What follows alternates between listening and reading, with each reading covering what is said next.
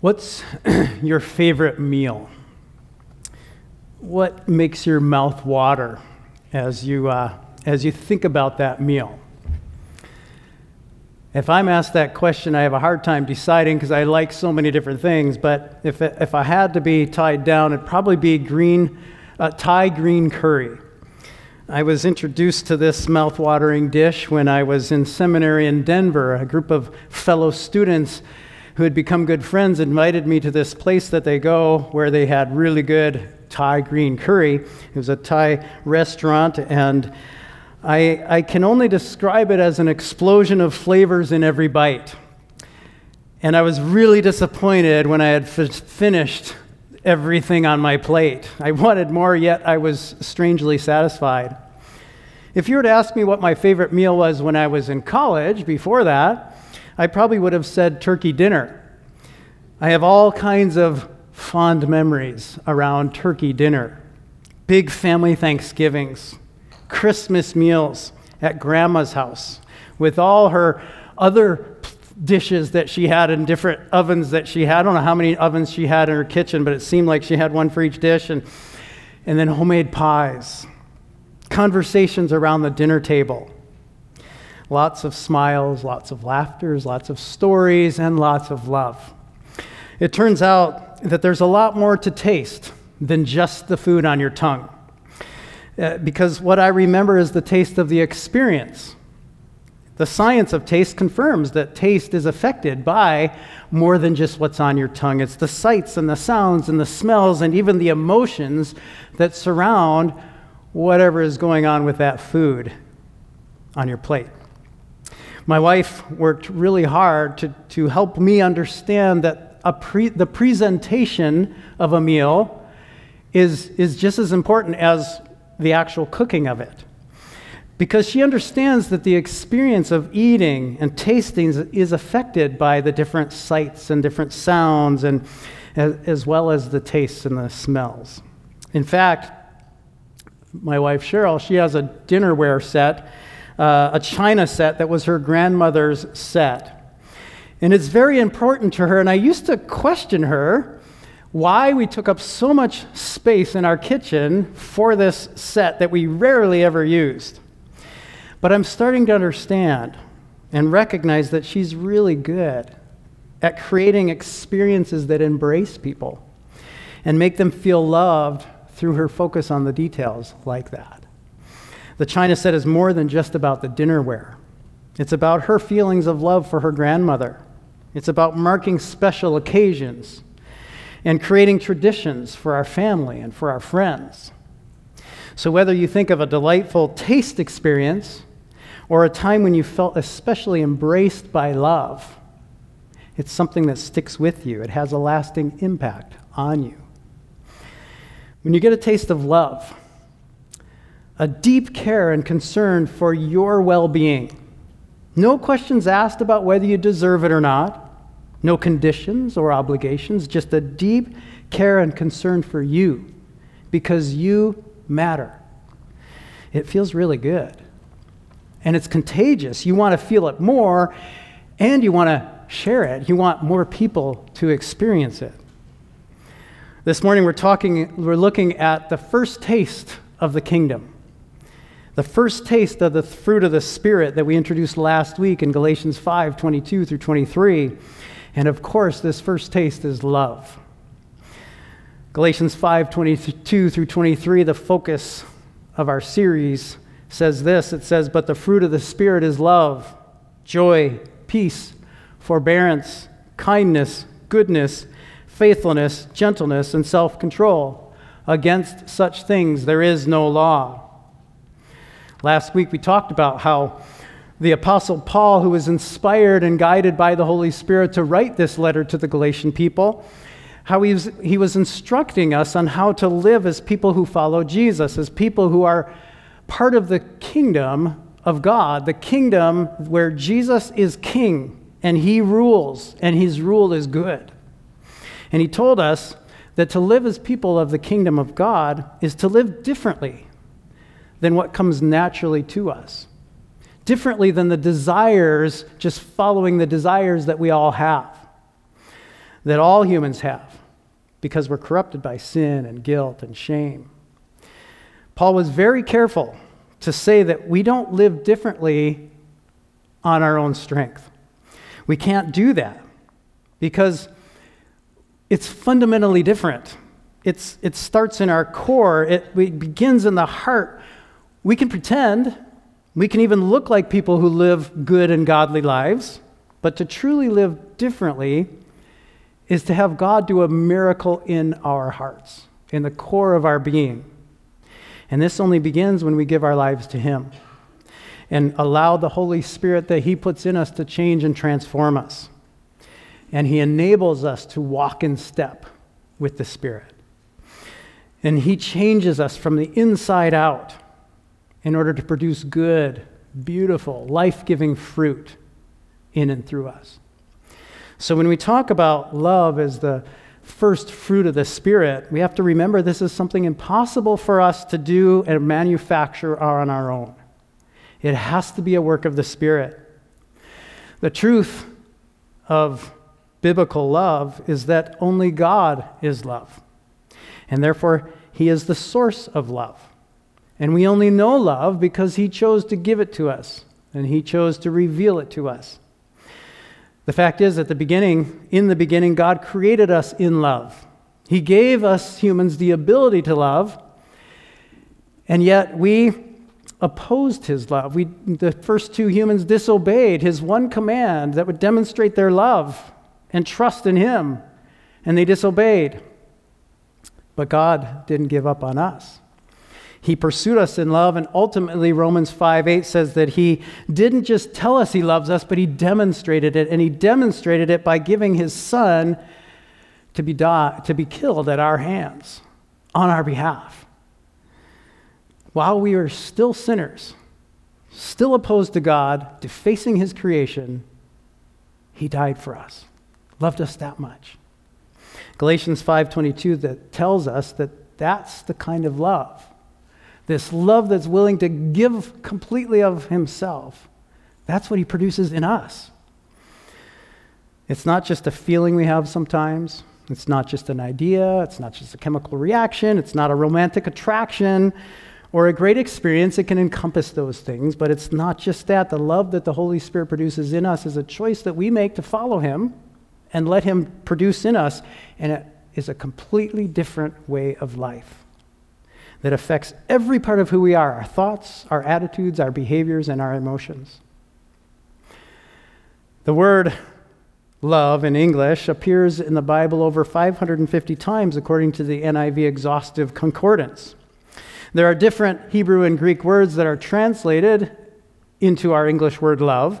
The word that's translated as love in Galatians 5:22 is is going to be familiar to some of you. It's the word agape. That's the Greek word agape. You, some of you may recognize this Greek word, and it's, it's referenced over 200 times in the New Testament, and it's referring to the highest, purest form of self giving love.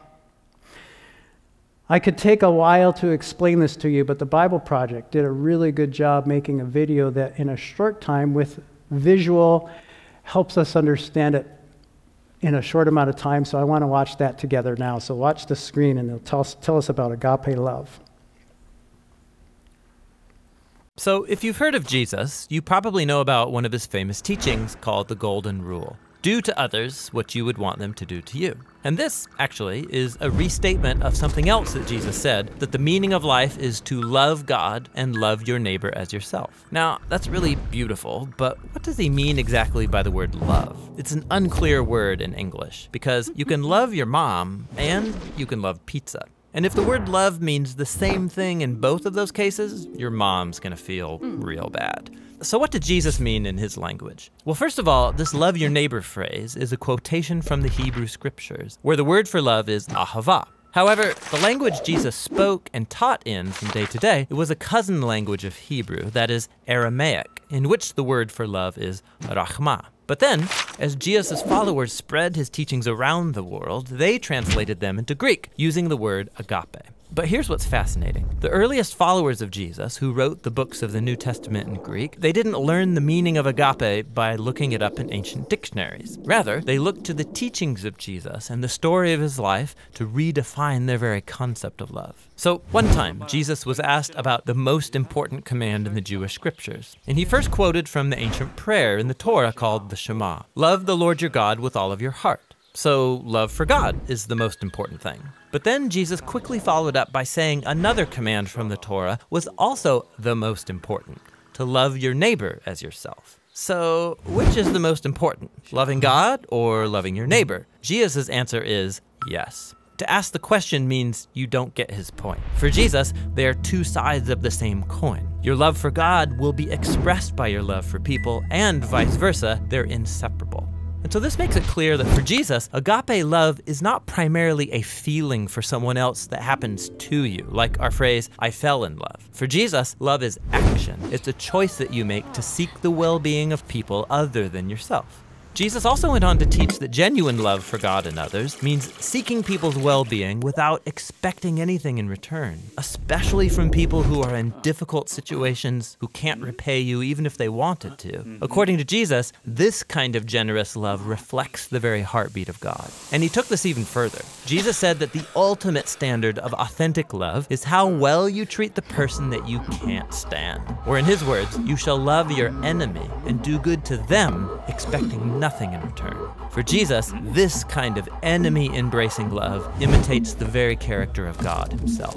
Now, we wouldn't be talking about Jesus still today if he had only said things like love your enemy. This is how he actually lived. Jesus was constantly helping and serving the people around him in very practical and tangible ways. And he consistently moved towards poor and hurting people who couldn't benefit him in return. He showed love for the forgotten ones, the people who usually fall through the cracks. And when Jesus eventually marched into Jerusalem, he made himself an enemy of the leaders of his people by accusing them of hypocrisy and corruption. But then instead of attacking his enemies to overthrow them, he allowed them to kill him. Jesus died for the selfishness and corruption of his enemies because he loved them. After Easter morning, Jesus and then his followers claimed that it was the power of God's love for the world that was revealed in Jesus' life, death, and resurrection. As the Apostle Paul put it, God demonstrated his own agape for us in this while we were still sinners, the Messiah died for us.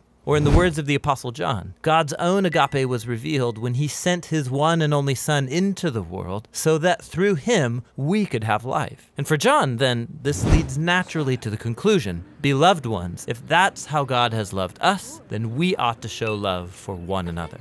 So, Christian faith involves trusting that at the center of the universe is a being overflowing with love for his world, which means that the purpose of human existence is to receive this love that has come to us in Jesus and then to give it back out to others, creating an ecosystem of others focused, self giving love. And that's the New Testament meaning of agape love.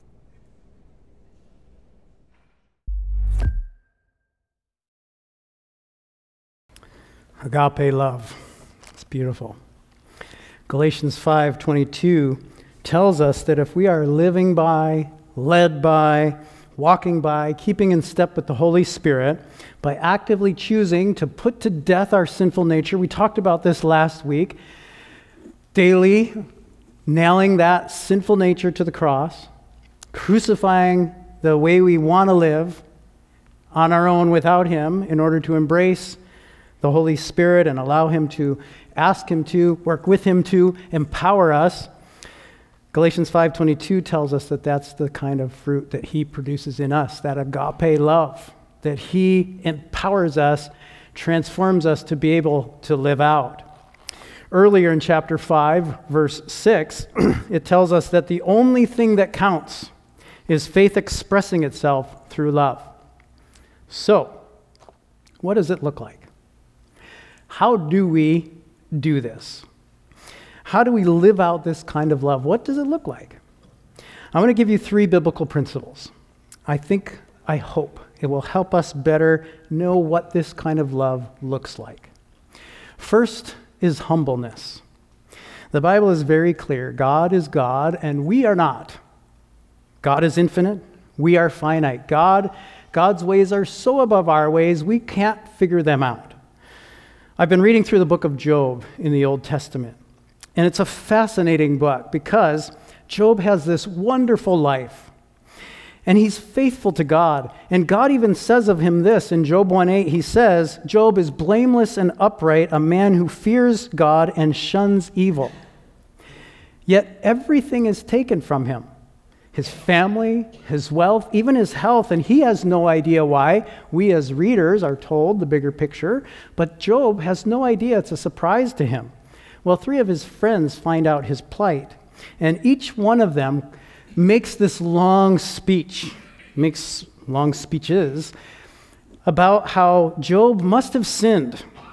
He, he's suffering because he did something wrong, and he, he he needs to admit that to God. He needs to confess that to God. He needs to repent because if he didn't do anything wrong, then he wouldn't be he wouldn't be suffering. That's not how God works. Well, Job insists on his innocence, and after each argument, he complains and he pleads with God, but he never rejects God. And finally, in chapter 38, God speaks, and, and God reveals how much greater he is than either Job or his friends think about him. And he reveals this through a series of questions that he asks them Do you know this? Do you know that? How does this? And it just reveals how much greater he thinks and he more is going on than any human could understand. Well, Job says Job repents in Job, Job 42 3. It says, I spoke of things I did not understand, things too wonderful for me to know. And then God speaks to Job's friends. He, he, focuses in on one of them, Eliphaz, and he says, I am angry with you and your two friends because you have not spoken the truth about me, as my servant Job has. See, these guys, they thought they had God all figured out. They were so confident that they understood how God works and how he doesn't work that they could, they could judge Job and tell him, You need to you, you did something wrong because God wouldn't make you suffer if you didn't. But the truth is, they didn't have God figured out. Nobody can. God continually surprises us, and God humbled them. Proverbs 11:2 says, "When pride comes, then comes disgrace, but with humility comes wisdom." If we truly want to know God and walk by the spirit of wisdom, if we want the spirit to produce the love of Jesus, this agape love in us, we need to be humble before God. James 4:10 says, "Humble yourselves before the Lord and he will lift you up." This means that we need to recognize he is God and we are not. He knows better than we do on everything, including how to run our lives. So we can bring all our requests to him, we can tell him what we would like, we can ask him for things, we can beg him for things, we can cry out to him, but we have we can't demand that he do things our way, and we can't reject him when he doesn't do things the way we want, then we're saying, I'm no better. We have to be willing to trust him even when we don't understand. So we need to be humble before God.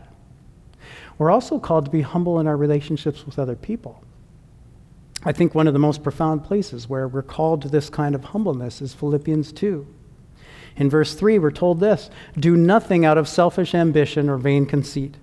Rather, in humility, value others above yourselves, not looking to your own interest, but each of you to the interests of others.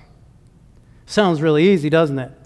Actually, it doesn't if you think about it. It's terribly hard to live this out. So, Paul goes on and he gives an example. He says, In your relationships with one another, have the mindset, same mindset as Christ Jesus who, being in the very nature God, did not consider equality with God something to be used to his own advantage. Rather, he made himself nothing by taking the very nature of a servant, being made in human likeness, and being found in appearance as a man, he humbled himself by becoming obedient to death, even death on a cross.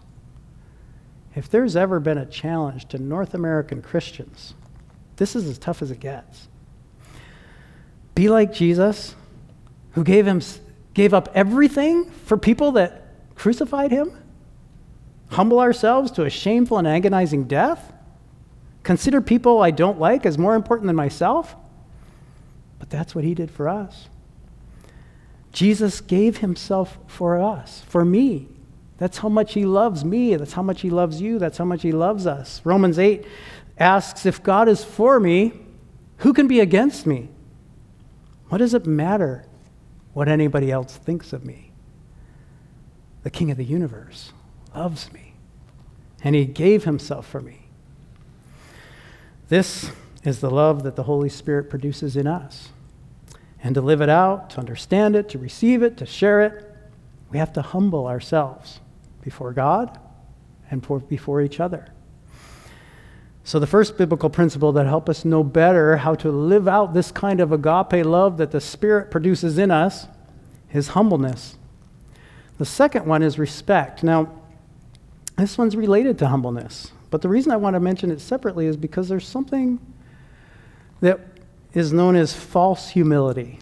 This is pride in disguise. If we're practicing false humility, we may appear humble, we deflect praise, we make false apologies, even put ourselves down, yet secretly we're looking to be complimented and noticed. We can appear to consider others as important as we are, or even more important than we are, yet deep down we look down on other people. We think of ourselves as superior, as knowing more, or being more valuable. But to be truly humble, we must honestly and sincerely respect other people. 1 Peter 2:17 says, "Show proper respect to everyone." It doesn't make contingencies. Show proper respect if it doesn't make any of those contingencies. There's no terms, there's no conditions, just show proper respect to everyone. Romans 12:10 goes even further and says, "Be devoted to one another in love, honor one another above yourselves." Well, to honor someone else is to value their dignity and their value. To recognize their value and their dignity. Every person is made in the image of God. Now ponder that for a minute. Every person is made in the image of God. Every person somehow reflects something of God. Every person is extremely valued by and loved by God. If we look down on someone, what are we saying to God? So, how do we respect people we don't like? How do we respect people that bug us? How do we respect people that have different values than us or different convictions than us? In a world that's becoming more and more polarized against each other, where people are so certain that they know what is right, whether it's a political issue. Some people lean more to the right and have conservative values, others lean more to the left and have liberal values. Both have strongly held convictions, and both sides are convinced the other is wrong. Or moral issues, or ethical issues, or economical issues, or social issues. No matter the issue, we're seeing deeper divides than ever before. People are becoming more and more extreme in their convictions with an unwillingness to compromise or even engage respectfully, convinced that everybody who thinks differently than them is wrong. How do we respect somebody when they have different convictions or values than we do?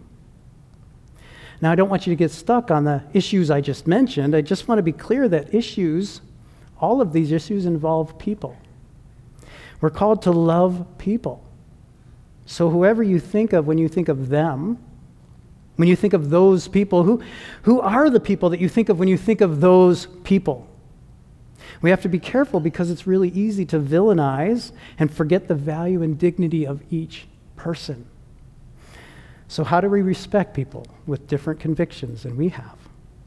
I'm reminded of Jesus hanging on the cross in Luke 23 after he was beaten and he was mocked. And as the Roman soldiers are dividing his clothes as he's hanging there, and people are standing around watching him and mocking him and shaming him, he prayed, Father, forgive them. Father, forgive them. They don't know what they're doing. I'm also reminded of Ephesians 6 of Ephesians 6:12 for our struggle is not against flesh and blood, but against the rulers, against the authorities, against the powers of this dark world, and against the spiritual forces of evil in the heavenly realms. People are not our enemies. Our, our enemy is Satan. And the spiritual forces aligned with him against the good world that God created and that God gave himself to redeem. To live out the love of the Holy Spirit is to respect the value and the dignity of each and every person. You haven't looked into the eyes of anyone who God doesn't love deeply. So we need to pray for them. And we need to pray for ourselves that we would begin to see people, every person, the way He sees them. That He would be willing to die for them, for you, for me every person while we are totally against him. And I think another part of respect is to assume the best. This is really difficult. Much of the time, our natural reaction is to assume the worst in a person, especially when we take something they do personally. But much of the time, it's not a personal affront. Somebody cuts you off. Usually, it's not because they're mad at you, they're just trying to get some. There's something bigger going on. There's so much more going on in a person than we recognize. Assuming the best is recognizing that people are complex. Most of the time, people are trying to do the best they can. Instead of assuming they're against us, which is our natural way, or that they're lazy or they have bad motives or they're begin with assuming the best. That sounds more like Jesus. When we assume the best, we are more inclined to respect the value and the dignity of each person. So, first, being humble before others, before God and others. Secondly, respecting the value and the dignity of every person. This leads to the third principle, which is listening. We've talked again and again about how much God loves us. In Psalm 116, the psalmist writes, I love the Lord, for he heard my voice. He heard my cry for mercy because he turned his ear to me. I will call on him as long as I live. This is one of the many places in the Bible that reveal that God listens to us. He shows his love to us by listening to us. He inspired many of the Psalms that cry out to God and, and share our anger at him or our frustration at him, but he inspired that to show us that we can cry out to him and he hears us, he listens to us, even when we're way off base about him. Listening is a gift of love. It's a gift of love that God gives to us, and it's a gift of love that He tells us to give to each other. James 4, uh, 119 says, Everyone should be quick to listen, slow to speak, and slow to become angry. That pretty much wraps up being humble, respecting, and listening. Practice listening. Practice listening without trying to think of what you're going to talk about next. I'm sure we all do this. Somebody's sharing a story, and we're like, oh, that reminds me of this story that's even better than that one, and I'm going to tell it next, and I'm going to play. And, and you're half listening to what they're saying, but you just can't wait to get your story in there. So practice listening without thinking about that. Refocus on that person, be curious about them.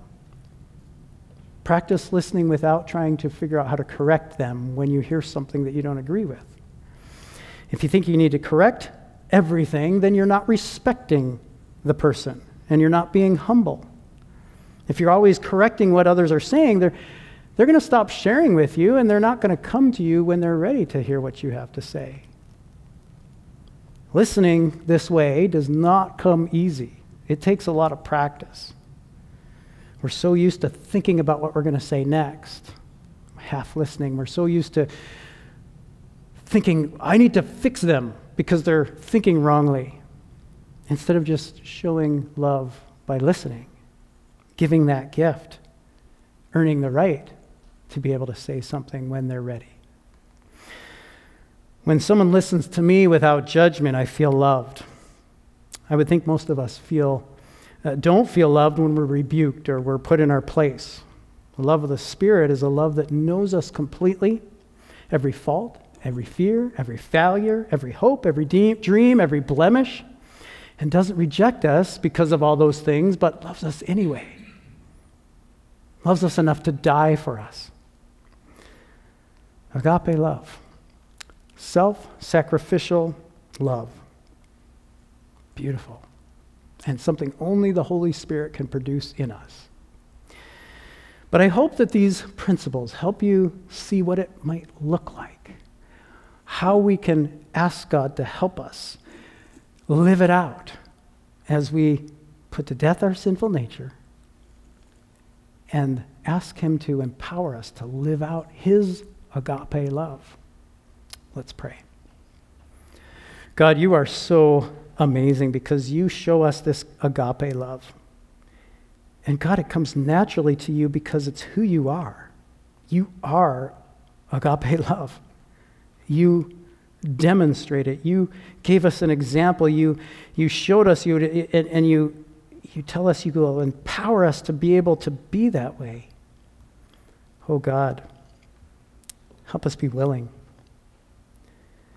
Help us to be ready to admit that we struggle so much and we need you. Help us to be willing if we're not willing, and help us to take know what next steps are when we are willing. Empower us to live out your agape love to each other, to you, and rejoice in it, to taste more of your kingdom and to be the taste of your kingdom. In your name we pray. Amen.